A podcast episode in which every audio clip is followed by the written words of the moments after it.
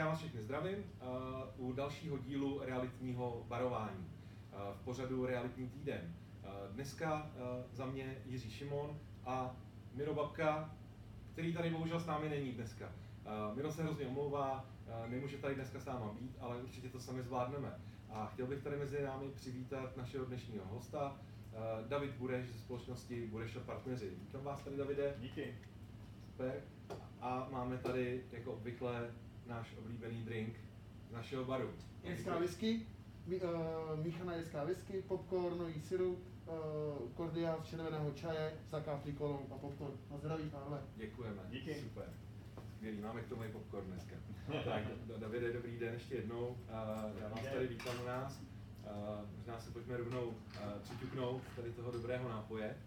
Tak. Na zdraví. A zdraví. realitní trh, tak trošku se nám To funguje. uh, zmátoří, jak to funguje, přesně tak. Já bych možná se rovnou zeptal, protože o vás vím, že se na realitním trhu pohybujete už uh, hodně, hodně dlouho. Tak bych se zeptal, jaký vlastně byly vaše začátky, kdy jste začínal a jak jste se dostal až k tomu, co vlastně dneska děláte. Bylo by to na dlouho, ale pokud to hodně zkrátím, tak pro mě ten základ byl hypoteční úvěry. Když se nacházíme někde kolem roku 2000, tak moje tehdy licence od hypoteční banky byla taková, že jsem si musel i zaplatit za 12 tisíc. To dneska už je eh, nereálný. A začal jsem řešit hypotéky a postupně, jak to byly hypotéky na bydlení, tak člověk přicházel eh, do styku s lidma, kteří už měli tu první nemovitost koupenou a už říkali, páni, já teď bych chtěl koupit druhou a ta bude na investici. A postupně takovýchto případů přibývalo.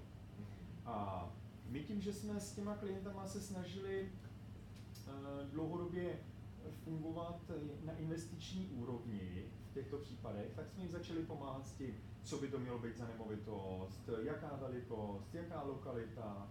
Pak jsme postupně začali přijámat další služby, jako že jsme jim eh, začali eh, pomáhat i s tím, kde, v kterých oblastech Prahy a řešit i to, co, co mají dělat, když, to, když se o to starají, jaký smlouvy použít, ale pořád to bylo jenom takové jako poradenství.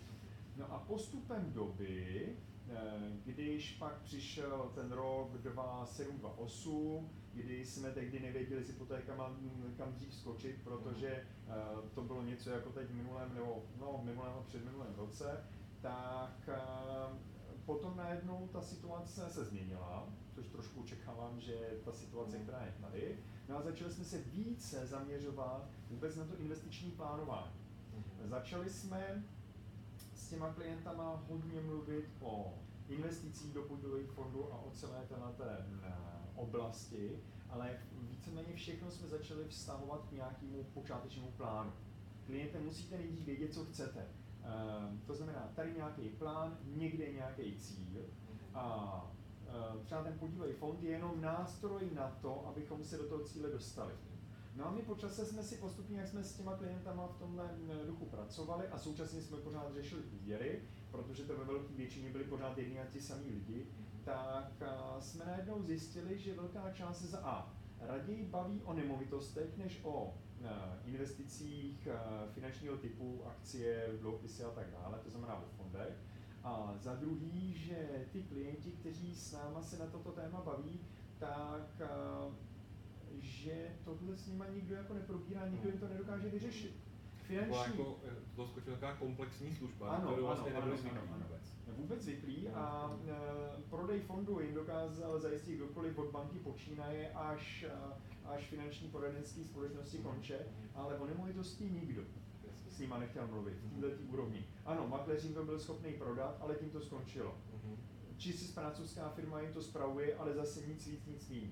To znamená, chyběl tam celý ten kontext. A my postupně, když jsme si tohle začali všímat, tak jsme začali postupně ty jednotlivé úkony, službičky, tady pomoc právníka, tady úschovy, tady, tady nějaké věci s vyhledáváním eh, počínaje, tak jsme začali dávat dohromady a tím to postupně začalo vznikat. Mhm.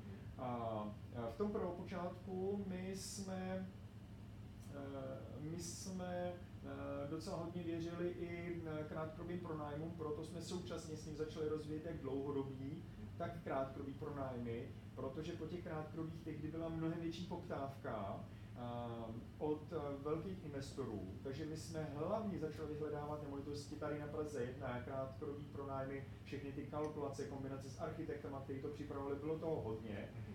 A, ale vedle toho jsme normálně rozjížděli i ty dlouhodobí nájemníky. Jenomže ono ve skutečnosti to je úplně každý jiný biznis, ale naprosto. Od začátku do konce vůbec se nedá říct, že se bavíme o stejném trhu.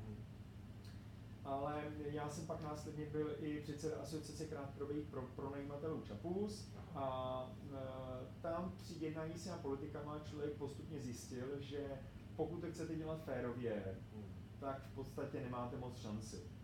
Um, je tady hodně, hodně lidí, kteří to dělají na černo a to vám vlastně kazí celý ten uh, vůbec rozvoj toho biznisu a ty vás potápějí sebou. To znamená, vy když v daném činžovním době máte sice krásný byt, staráte se o něj, ale vedle toho tam budou čtyři byty, kde e, se jezdí v podstatě na víkend opít e, lidi z Anglie a hodně jinut, tak to v tu chvíli v tom bytovém domě nic nevymyslíte, hmm. prostě všichni, kdo pronajímají, jsou špatní a tečka. Hmm. Takže to nás začalo postupně jako mrzet a začali jsme uh, tam vidět uh, určitý problém ale poslední kapkou toho bylo, když eh, na některých těch sezeních eh, s magistrátem, s paní Marvanovou a s některými dalšími politikama jsme viděli, že jsou pouze dvě cesty.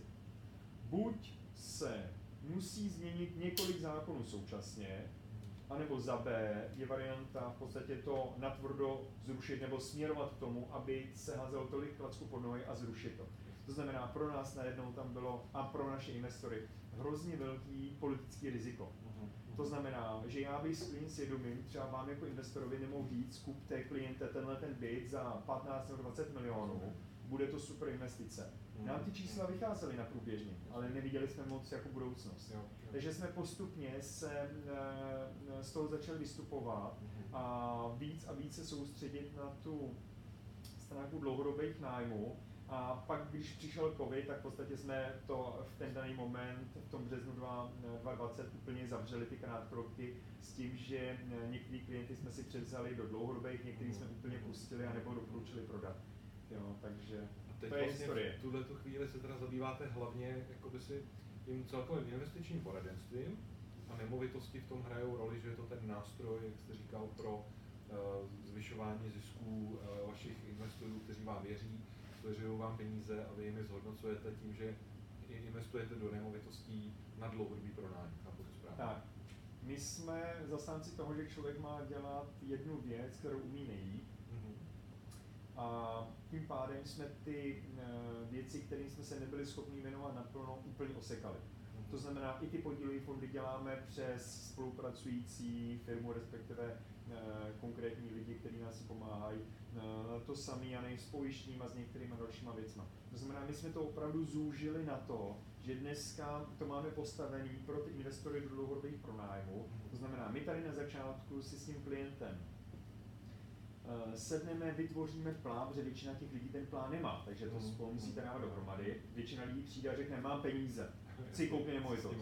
Jo, ale proč? Protože když nemáte plán, tak ten člověk za dva roky řekne, já si chci koupit jachtu, no tak bych prodá to je nesystémový. To znamená, my jsme chtěli, aby jsme si ten plán na začátku řekli, takže třeba dejme tomu s zjistíme, že chceme koupit teď pět nemovitostí v letošním roce, máme na to bonitu, když to budeme kupovat i třeba s úvěrem a k tomu třeba další tři roky, teda tři byty budu chtít příští rok.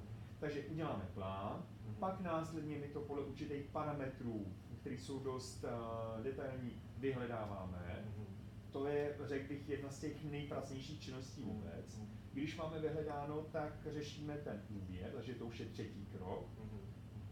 Uh, pokud se teda ten úvěr řeší. Pokud uh, máme všechny tyhle věci udělané, tak pak tu nemovitost si musíme připravit, takový ty drobné rekonstrukce až střední rekonstrukce, uh, generální úklid, virtuální prohlídky a všechny tyhle věci, to je ta příprava. Pak to musíme pronajmout. A poslední bod, nějaký ten šestý, je ta samotná zpráva. A pak už ten byt jenom přichází, když se eh, uvolní zpátky na to, abychom ho připravili, pronajali a zase znova zpravovali. No je to úplně jako zajímavá realitní služba, kterou asi ne mnoho firm tady v České republice dělá. Takhle globálně se na to dívat. Mě zaujala jedna věc, kterou jste říkal, a to je, že vlastně ten největší díl práce a to nejsložitější je vyhledávání těch vhodných nemovitostí. Mm. Mně napadá, že tam asi musíte spolupracovat eh, s realitním makléřem, že? Mm-hmm. že to asi nelze dělat jenom in-house jako v rámci vaší firmy, ale asi musíte mít ty konkrétní spolupráce. A jaká je tady zkušenost vaše tady v té oblasti spolupráce s realitními makléři? My to na v podstatě máme postavené, protože eh, v současné chvíli my, když hledáme nemovitosti, tak je hledáme všude, kde se dá. Mhm. My máme i vlastního robota, který neustále chodí po tom trhu a hledá, to znamená, když vy třeba jako makléř teď uh, a vy děláte primárně byty nebo i domy? Jo, všechno, byty i domy. To znamená, když teď byste zadal uh, vy jako makléř novou zakázku do uh, pronájmu, teda do prodeje, uh tak my o ní během chvíle víme.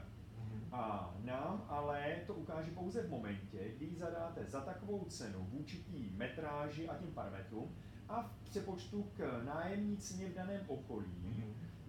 za takových parametrů, že nám ten robot řekne pozor, to je zajímavé.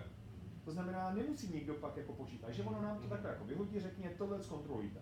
Mhm. A v tu chvíli my si primárně zkontrolujeme jenom z toho, co víme, tak si zkontrolujeme všechny ty eh, věci, které potřebujeme. To znamená hlavně místo, mm-hmm. za druhý takový ty klasické parametry, patro, technický stav, mm-hmm. hluk, eh, vzdálenosti od MHD a tak dále. Mm-hmm. Takže to je druhý krok. Třetí krok je zadat ekonomické kalkulace. Mm-hmm.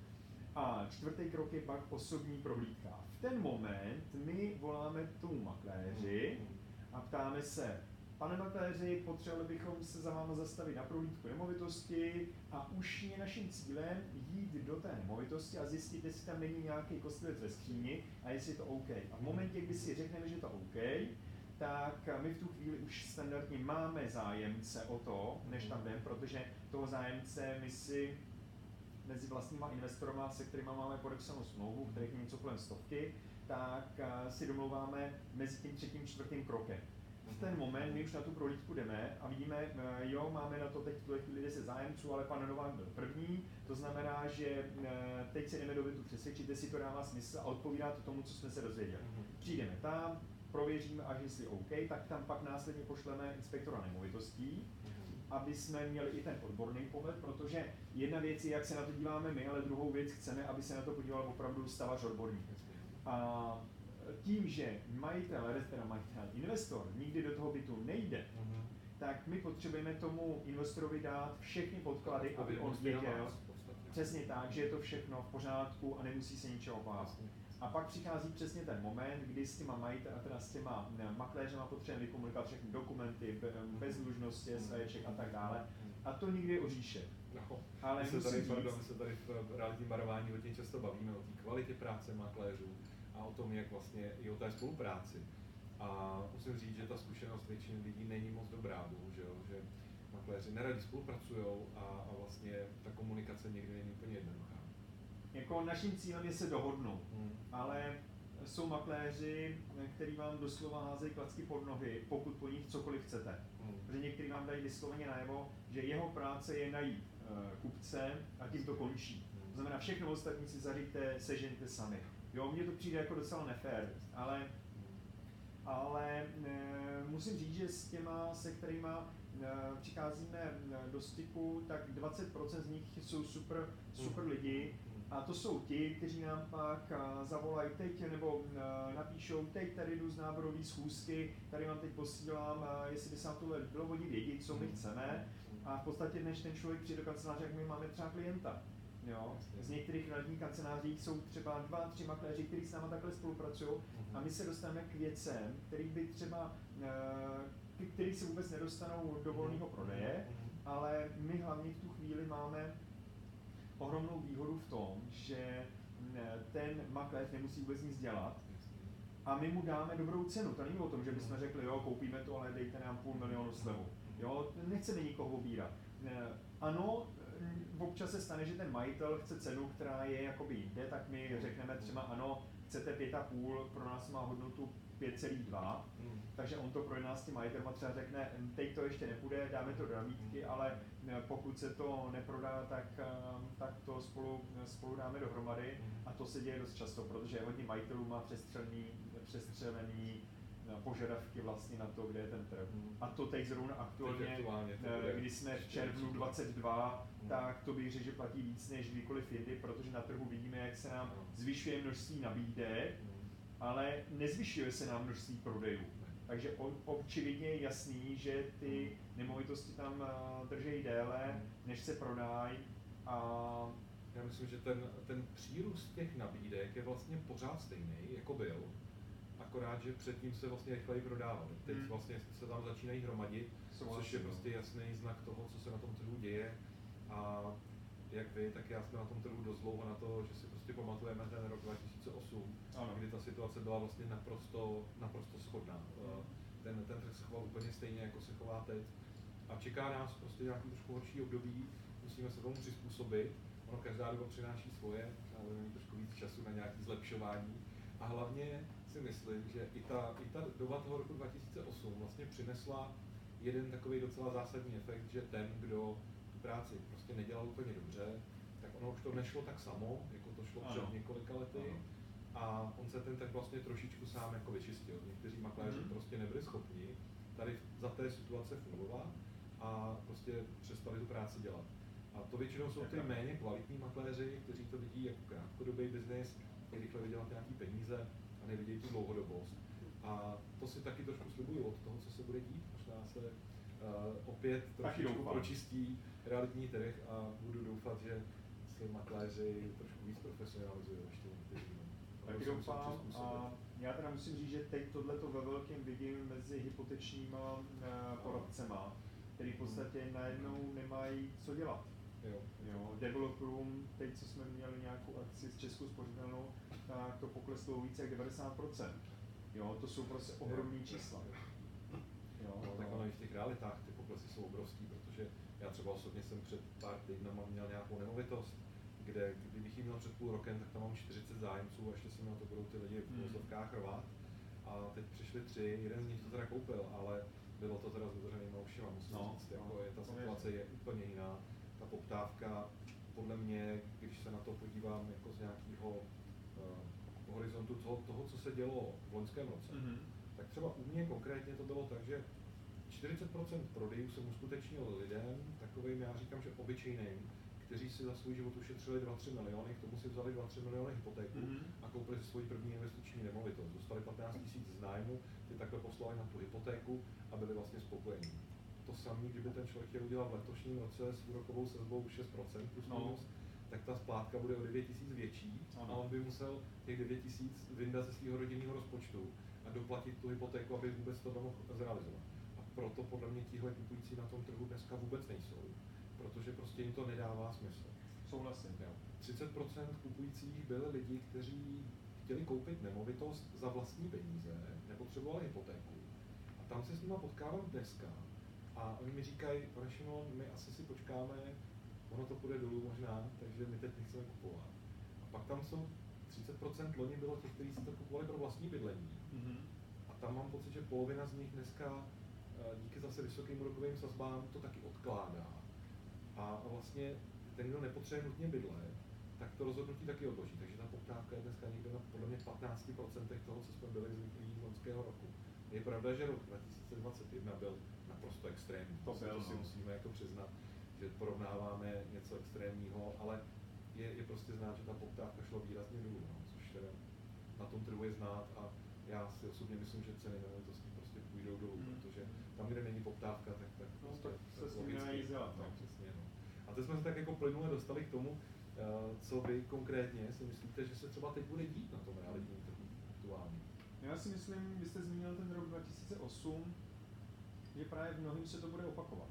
Já si dobře ten rok pamatuju v tom, kdy eh, nemovitosti v Praze v průměru poklesly o nějakých 20-23% v průměru, ale dobrý nemovitosti, a tenkrát si přesně pamatuju eh, jednu naší klientku, která scháněla na Vinohradech, jinou, která scháněla něco eh, na letný, a ty lidi, když to sehnali, tak to bylo buď za stejnou, nebo dokonce i o něco vyšší cenu. Ty vůbec nepoklesly. Mhm. A pak byly nemovitosti, tehdy si pamatuju Černý most, který si kupovali se slevou klidně 35, skoro 40 Mhm. Takže ano, v průměru to bylo o 20, ale tady je pořád velký rozdíl mezi tím, co je dobrá nemovitost a co je nic moc nemovitost. A těch nic moc nemovitost, těch eh, podprůměrných je prostě naprostý, naprostá většina. To odpovídá tomu, že když teď na trhu je třeba v Praze kolem 2000 bytů, Mhm.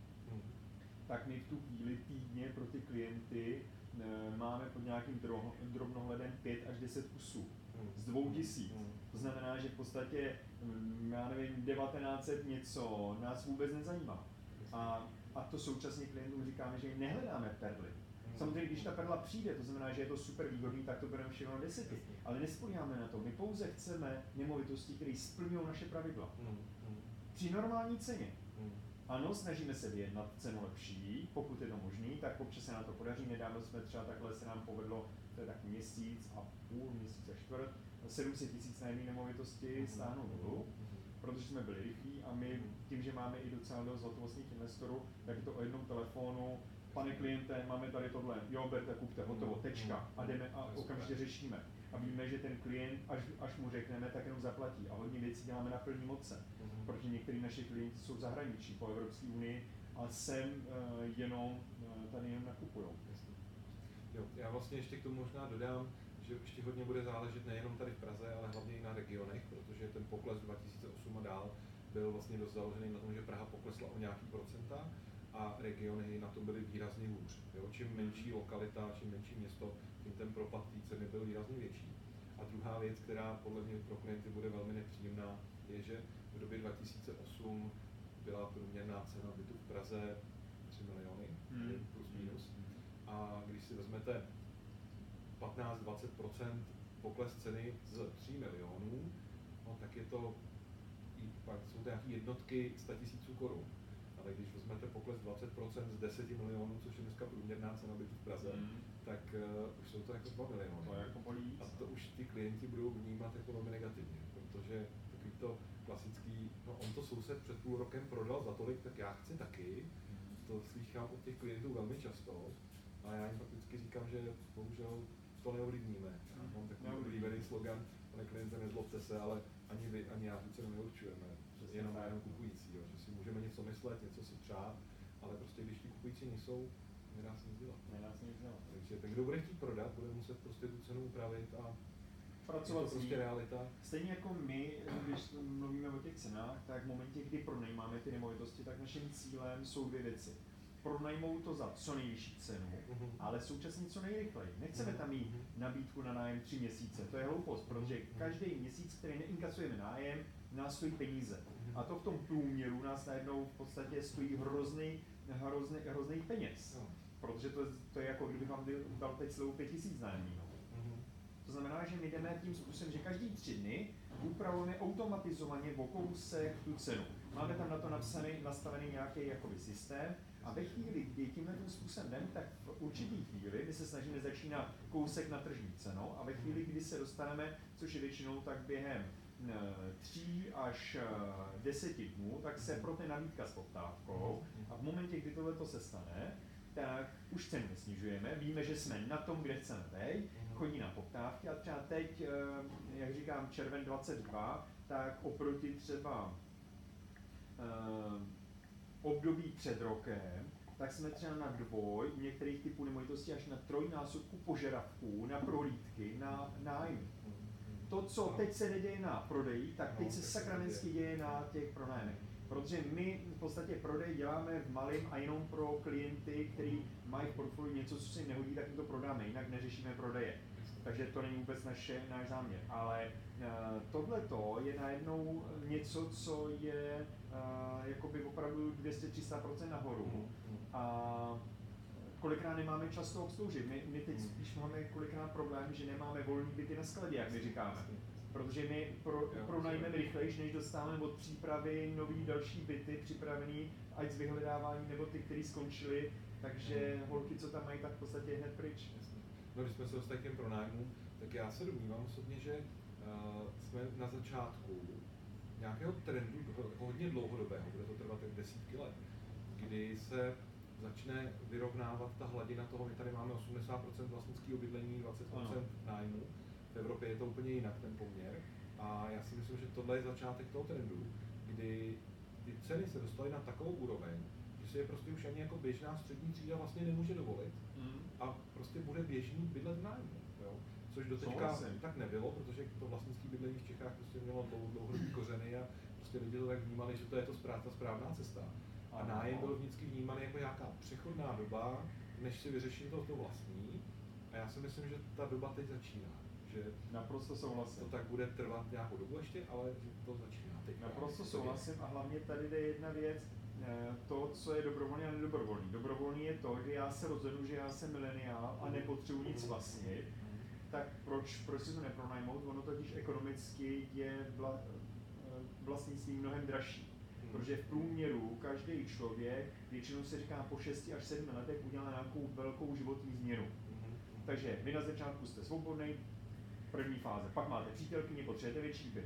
Jo, a do každé té akce, do každého toho bytu něco zainvestujete. No. Pak, se, eh, pak se oženíte, máte děti, ale zase další z nich potřebujete větší byt. Mm. Pak může někdo se rozvíjet, někdo zemřít, a já nevím, co všechno další. A je tam x dalších změn. A teď si vemte, že hodně lidí to na začátku kupuje mm. s tím, že je to jako navždycky. Mm.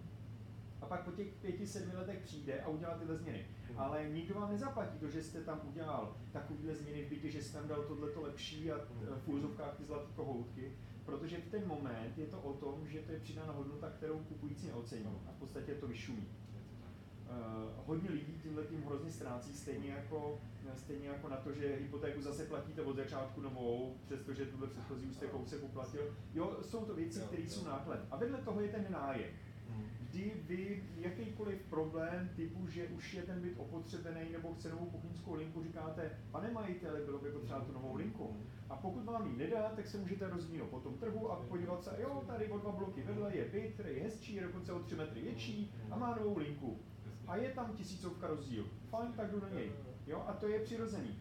A vy máte možnost výběru, nejste nic vázaný a víte, že i kdyby byl nějaký průšvih ekonomický, přijde o práci nebo něco, tak můžete jít do menšího bytu, nebo můžete jít kousek za Prahu, když to přeženu. Jo, máte možnost volby, ale když to vlastníte, tak jenom než byste to prodal, než zbavíte těch závazků, ty hypotéky, tak je to na dlouho. Jo. Já si třeba myslím u těch nájmů, že ještě tady chybí jedna věc k tomu dlouhodobému trendu, aby, aby začal být jako uh, atraktivní. Tak uh, to je jako kvalita toho bydlení a kvalita majitelů těch nemovitostí. Protože když se někdo rozhodne jako dlouhodobě, třeba celý život bydlet v nájmu, tak si řekněme upřímně, že ta jistota dneska, když si pronajmete byt od většinou soukromého nějakého investora, soukromé osoby, která vlastní jeden, dva byty možná, tak uh, vy vlastně nikdy nevíte, jak vás to nechá dlouho, jestli ho nebude hmm. potřebovat jednou pro děti. A vlastně zapustit kořeny v takovém bytě je pro většinu lidí jako docela těžký, protože neví, co je čeká. Kolikrát i ty majitelé se nechovají úplně korektně, prostě někdy to je těžší. No.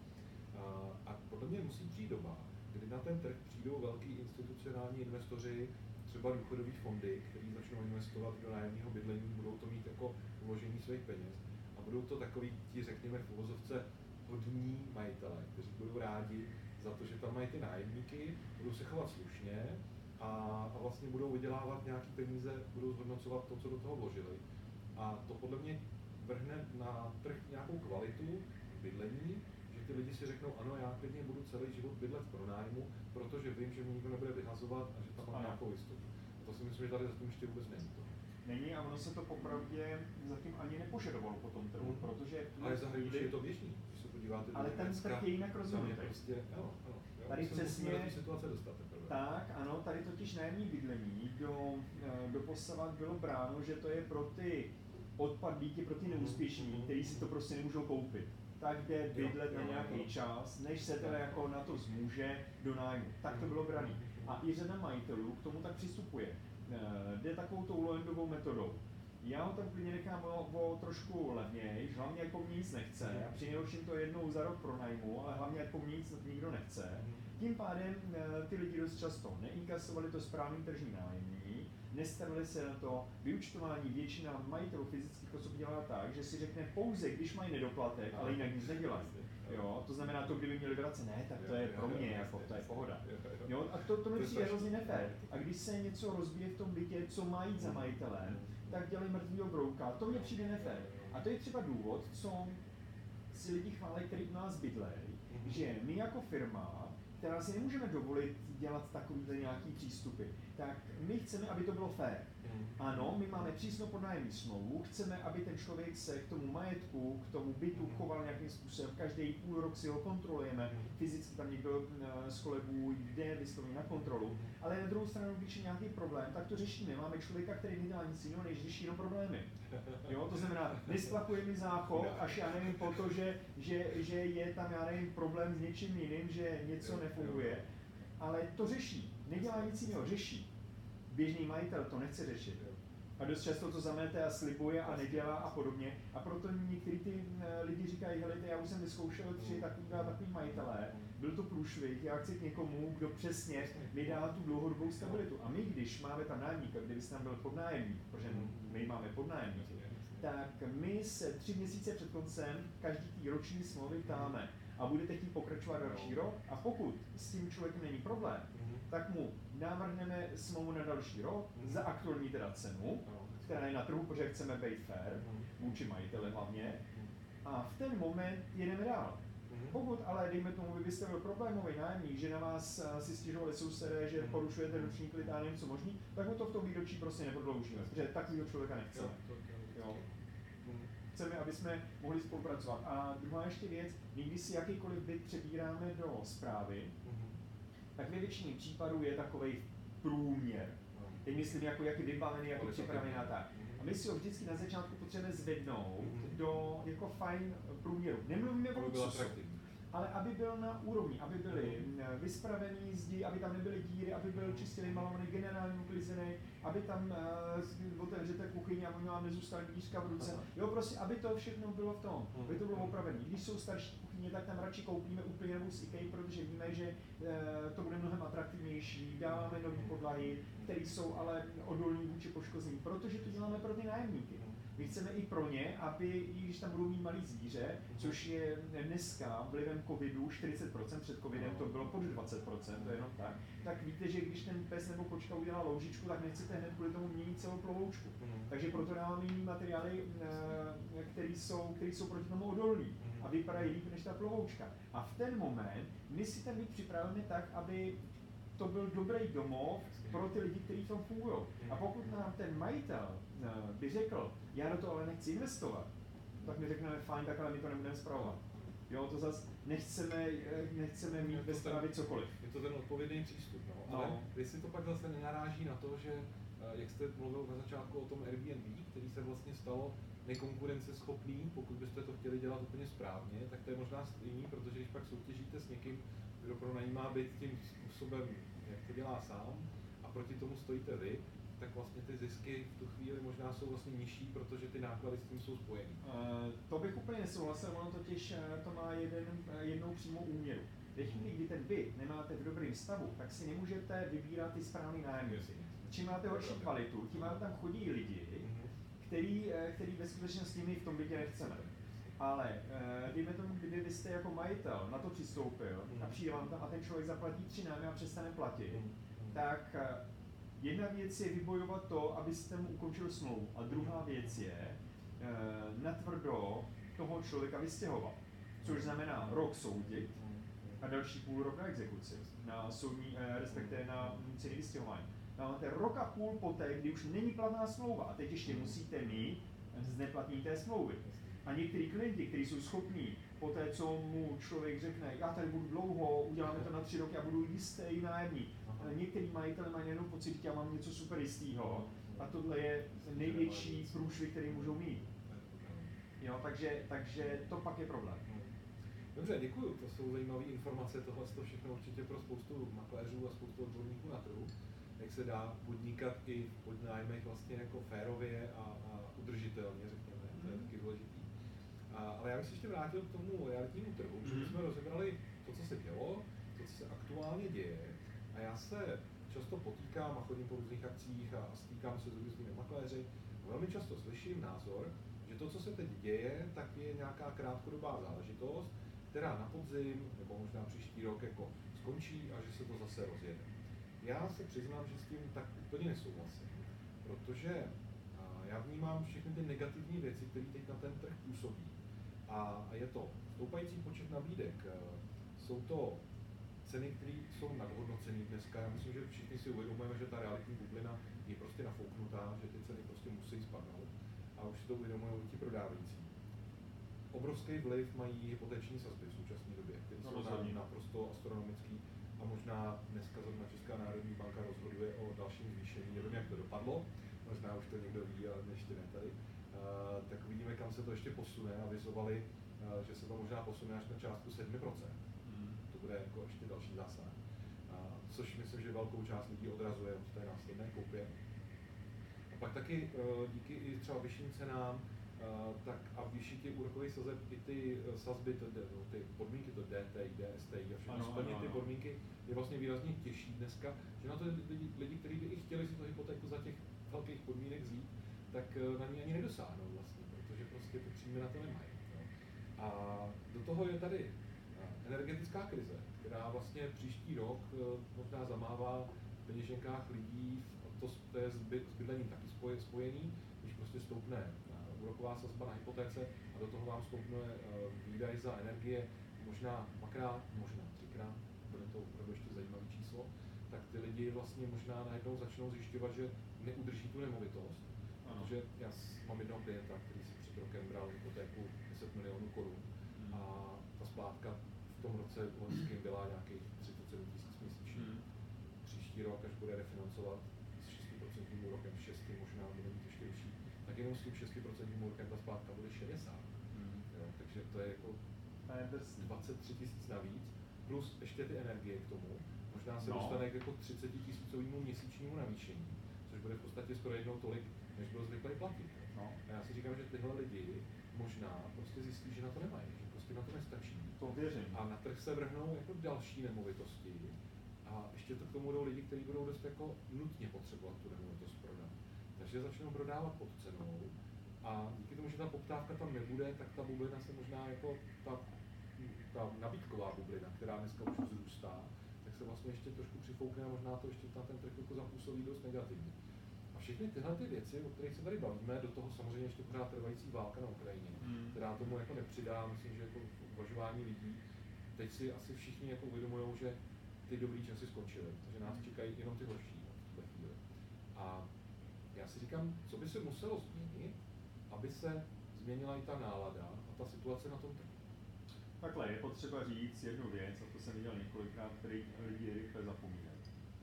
To znamená, my jsme to viděli třeba během covidu, eh, první lockdown v březnu 2020, eh, nikdo nevěděl, co bude, jestli nebudou lidi padat na ulicích, jak, eh, jak švesky. A pak najednou se lidi otřepali a s každým dalším lockdownem už to brali jinak. I třeba to, co nám chodilo právě jako klienti na prohlídky. Jo, ano, dodržel si nějaký pravidla, ale bylo to brané jako, když si uvážu kravatu, tak stejně tak mám roušku. Jo, Mhm. prostě najednou to bylo úplně normální a nikomu to nepřišlo divný. To znamená, v tomhle tom bych se toho tolik nebál, když to bude v nějakém rozumném čase. Co se týká těch zpátek, co jste říkal, tam si myslím, že může nastoupit docela pěkná rošáda, hlavně u lidí, kteří se přecení. Jsou totiž určitý typy lidí, kteří jdou na krev. A když jdete na krev v momentě, kdy je něco ultra levného, tím myslím sazby, tak můžete potom mít velký problém. A tyhle ty lidi určitě budou muset to řešit.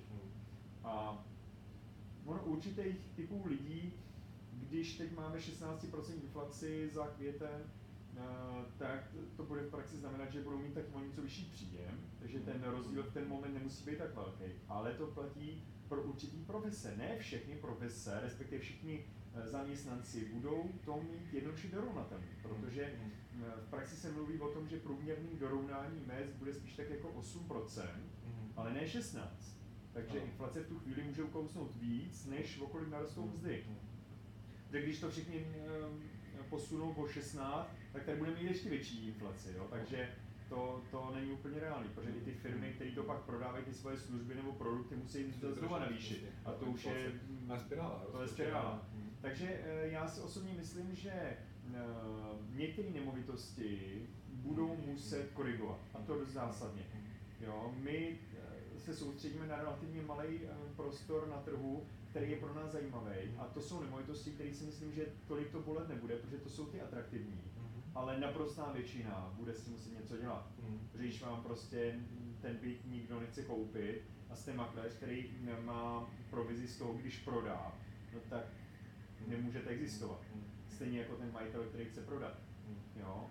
Současně já tady vidím uh, velkou výzvu právě v některých, uh, v některých myslím jako uh, pro mě, pro nás, kdo v té oblasti pracují, protože v každé takové rozkolísané době je hodně příležitostí.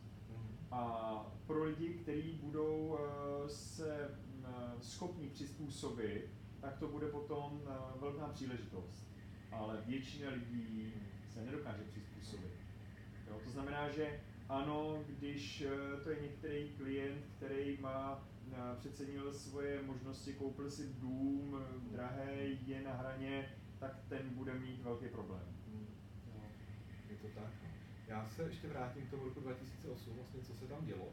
Já jsem se teď tím hodně zabýval a udělal jsem si takový graf, který vlastně ukazuje, jak se ta bublina krásně nafukovala a je tam krásný jeden parametr, který to jasně ukazuje. A to je rozdíl mezi meziročním růstem mest a meziročním růstem ceny nemovitostí. Mhm. Mm-hmm. Tak je jenom pro srovnání v tom roce 2008, než ta bublina vlastně pak splaskla, tak ten rozdíl uh, byl ve výši jako 30%. Mhm, jo. mhm. Kdy vlastně meziročně vyrostly ceny nemovitostí o víc než 30% víc, než vyrostly mzdy. Mhm. Jo. A to je krásně vidět v tom grafu, ta fouklá bublina. A tak jako pro zajímavost jsem si to namodeloval a udělal to až do letošního roku. Mhm. A teď aktuálně to číslo je 38% Mhm. za loňský rok vlastně. Vyrostly víc ceny nemovitostí než ceny mest. A já A víte, že to bylo vlastně- způsobený? No, tou obrovskou poptávkou, no. A, To je jedna věc, ale hlavně tím, že lidi v tom minulém roce měli nízké sazby a současně měli Ano. kupu hotovosti, kterou neměli utratit za cokoliv jiného. Přesně Protože tak. jsme většinou byli doma, nejezdili jsme na dovolený a hodně lidí. Podlehlo tomu pocitu, Mhm. že vlastně jsou v pohodě, mají dost prostředků, mají dost Mhm. peněz, Mhm. ale nedomysleli to, že to nemusí tak dlouho trvat. Jo, jo, je to tak. Ono to vlastně, pak ten, po, po tom roce 2008, ty ceny vlastně trošku padaly do, do někdy 2012, pak došlo k lehkému obratu. Tam se to vlastně, protože mezi tím ale mzdy stále rostly, Mm. tak se to vlastně potkalo. No. Tam bylo pár let, řekněme do toho roku 2015, 16, 17, nevím přesně ty slavy, kdy ten trh vlastně byl jako, řekněme, stabilní, protože ceny nemovitostí nějak rostly, o malinko víc než ty mzdy, a rostly i mzdy. A šlo to tak jako pěkně ruku v ruce. A pak se to zase začalo rozvírat. Až v roce 2019, než přišel covid, bylo tohleto číslo zase nějakých 25%. Takže tam už bylo vidět, že ta bublina je zase docela pěkně nafouklá. A já už jsem v té době očekával, že přijde krize, protože Mhm. to bylo vidět. Ale on do toho hodil tenhle ten covid, který vlastně úplně zamíchal kartama Mhm. a, a pos, posunul to ještě do dalších jako levelů. A ta bublina je podle mě dneska tak nafouklá, ještě víc nafouklá, než byla ta v tom roce 2008. A, a podle mě nás čeká zase nějaký jako pokles mezi tím porostou mzdy, až se to za pár let zase potká 2025 někde a dojde zase k nějakému obratu. No. Ono Uvidíme, je snad to bude rychlejší, ale Celkově to si uvědomit, že pokud eh, ten nájemní trend tady bude fungovat, tak se budeme trošku vracet k tomu stylu, Mhm. eh, co tady byl za první republiky. Tady bylo velké množství činžovních domů, který máme tady v centru kolem sebe. Mhm. A ty vlastnilo relativně malý spektrum majitelů. Mhm, mhm. A většina lidí bydlela v těch domech, v těch nájemních bytech. A to bylo normální. No. Jenomže za minulého režimu, za komunismu, jsme si zvykli, že většina z nás, eh, tím jak se to znormalizovalo, měla každý svůj domeček, byteček a tak dále. A pak jsme najednou měli představu, že to je nový normál. Mhm. Ale to nefunguje jako v ekonomice, která je na principu tržní ekonomiky. Mhm. A pak přišly privatizace bytů, že jo, Přesně bytového fondu, kde se vlastně za relativně velmi nízký Ano. peníze lidi dostali k majetku a získali vlastní bydlení. To, Přesně ty tak. 90. léta hlavně. Že? Přesně tak, to znamená, že eh, nám to jako přijde samozřejmě, ale to vidíme to v západní Evropě.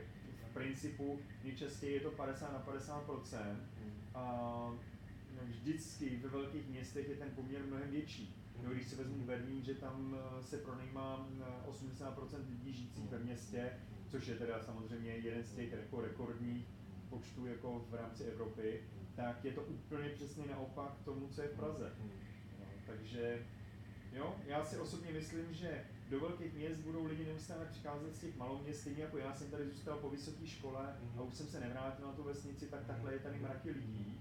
A ty na začátku rozhodně nemají ty 2, 3, 4 miliony, nemají tu bonitu na to, aby si to mohli koupit. V nájmu musí začít. A já si myslím, že hodně z nich zjistí, že nemají potom ani potřebu to vlastnit. Že je mnohem lepší ty peníze investovat, protože si vemte jenom, když vy jdete do toho nájemního bytu, platíte klidně, i kdyby to byla stejná částka, jako byste platili na hypotéku, Mhm. tak ale nemusíte na těch 20% vlastních prostředků, což dneska znamená 2-3 miliony. Hmm. A když tyhle 2-3 miliony vezmete, i když je budete mít, a dáte je klidně do podílu fondu dlouhodobýho, tak se zavodou. Jste na to stokrát líp, než když by, a máte z toho potom krásný důchod, a i kdybyste neměl žádnou vlastní investiční nemovitost, jenom tohle to vám je dokáže ty peníze vydělat. Super. No, já mám pocit, že dneska jsme tady rozebrali spoustu zajímavých věcí. Zaznělo tady spousta zajímavých myšlenek. A možná nových výzev, výzev, protože ten trh se hodně. teď jako aktuálně výrazně mění a nejenom v tom, že možná budou klesat ceny nemovitostí a že těch poptávajících je málo, na to, co jsme byli zvyklí 10 let, se možná jen tak rychle nevrátí.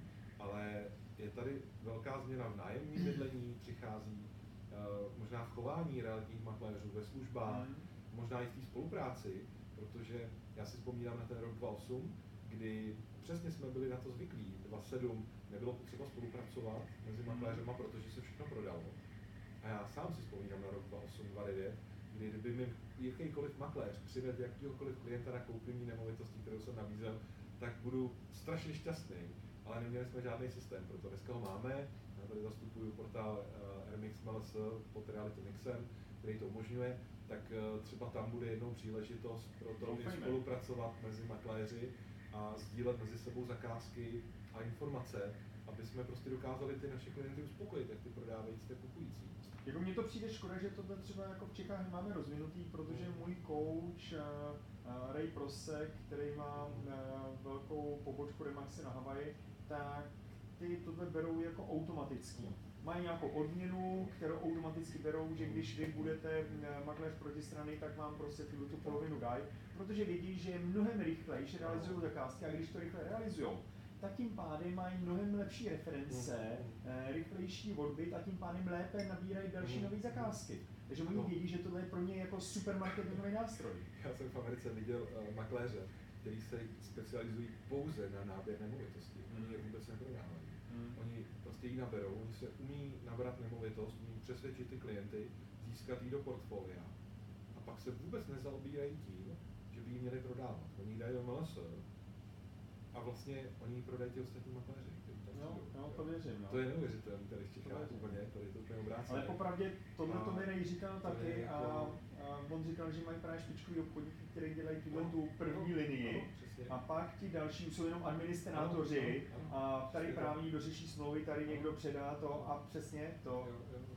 To. Tak možná i tady v tom se ten realitní trh změní tady. Ale my jsme se třeba tím tím inspirovali a u nás ve firmě víceméně každý dělá svůj jenom kousek Mhm, mhm. mm výseče a Jo, nikdo nedělá jo, to jo. stejný.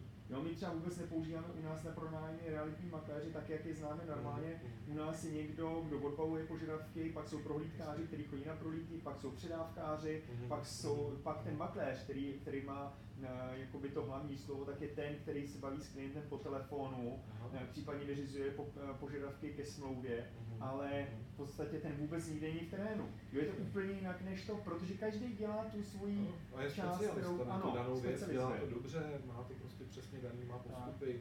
Jo, a tím se dosahuje jako větší efektivity a Ano. vyšší kvality té práce vlastně. No. To je náš správný cíl, no. postup, To je náš cíl. A já si myslím, že tohle mm, se do budoucna bude jako rozvíjet víc. Je tady navíc i mm, tendence hodně věcí automatizovat. Mhm. My třeba se snažíme hodně věcí automatizovat až do takové jakoby míry, aby jsme na základě toho byli schopni eh, s menším počtem lidí Mhm. schopni eh, obsáhnout víc činností. Od digitálních podpisů až po Mhm. eh, automatizace dodatků a eh, věci, které člověka ani nenapadnou. My třeba máme eh, docela slušný procento bytů, které si pronajmou virtuální, na základě virtuální prohlídky. Kdy vůbec ty lidi v tom bytě nejsou a jenom přijedou a už jdou jenom na převzetí té nemovitosti. Jo, do všechno zaplacení, to jsme ještě před x lety vůbec jakoby neviděli. To znamená, že ta automatizace v tomhle tom pro nás hraje hrozně velkou roli. Mhm. přichází ty digitální technologie nám prostě pomáhají. Jo, jo, jo, ale jde to všechno o to, to implementovat. A e, my jsme celý minulý rok teda měli ohromný projekt na kybernetickou bezpečnost, protože jsme Mm, zjistili, mm. že tam, e, tam je, a to teď vidíme zrovna aktuálně, když byly napadený ředitelství silnic a dálnic, Ano. protože zjistíte, že ty vlastně nic takového vůbec nemají, protože jsou tak velký, že m, by to vůbec nebyli schopni udělat. Takže my v tuhle chvíli máme lepší zabezpečení než většina státní zprávy a e, my jsme na úrovni bank dneska. To znamená, a není to o tom, že by to bylo hrozně drahý, Hmm. ale o tom, že si s ním musíte trošku dát s tou firmou, která to dělá práci. Jo, jo, A jo. někteří lidi na začátku se budou ptát, proč, a je to taky Hmm. omezení, nějaký soukromí a to, ale je to všechno kvůli tomu, aby zítra, když se stane průšvih, jste nezavřeli uh, biznis a nešli domů. Jo. Jo, to, to nechce nikdo z nás. Dobře, děkuji Davide určitě za vaši účast tady dneska. Bylo to super, Díky. skvělé povídání o realitním trhu, o tom, co se dělo, děje a o tom, co se bude dít. To nám teda ukáže hlavně potom uh, budoucnost, ale myslím si, že uh, i vaše podnikání, i celkově realitní trh má na to, aby prostě fungoval dál a nic nekončí, naopak začínají nové věci a nové výzvy. Takže děkuji za vaši účast Díky. a budu rád, když se potkáme někde na nějaký další akci. Díky. A, a pro diváky našeho realitního barování děkuji, že se na nás díváte eh, v sociálních sítích a umluvte ještě jednou dnes Mirababku, který tady chybí na tom křesle, ale už tady určitě s vámi brzo zase bude. Eh, takže děkuji všem a sledujte nás.